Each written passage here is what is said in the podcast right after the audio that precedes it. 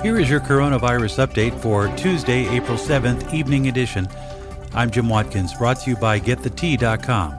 The coronavirus has now spread to 1.4 million people worldwide, according to the World Health Organization, Johns Hopkins, and the CDC.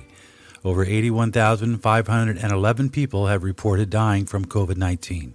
301,000 people have recovered. In the U.S., 1,690 deaths overnight, bringing the new total to 12,561 deaths in the U.S. New York reported 731 fatalities in the last 24 hours. The new total of fatalities there, 5,500 people.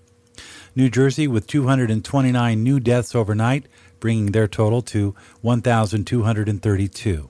Louisiana saw 70 new deaths in the last 24 hours, bringing their total to 582.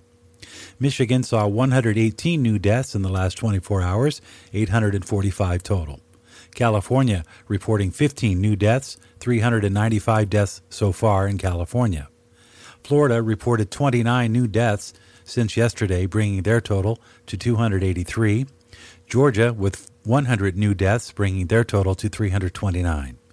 Four states reported triple-digit deaths in the past 24 hours due to COVID-19.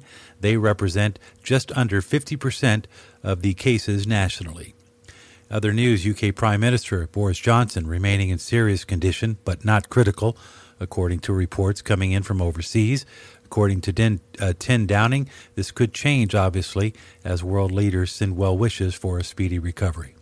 The global picture is next as we continue. I want to thank our sponsors at GetTheTea.com for great teas that are nutritious and good for digestion, and also their teas support a healthy immune system, which is very important. If you order, you'll get free shipping if you use my name in the promo code. Use Jim. Shipping is free at GetTheTea.com. The top countries affected now by coronavirus are France, now holding the top spot for total fatalities overnight. Nearly 1,500 people died from COVID-related illness so far. Nearly 10,400 people have died in France. Italy now stands at 17,127. That's up 600. Spain with just under 14,000 people, including 571 deaths reported overnight. In the UK, 6,200 deaths now. That's up an increase of 786 from just yesterday. Germany, somewhat stable with 173 new deaths reported in the last 24 hours, just under 2,000 total deaths in Germany.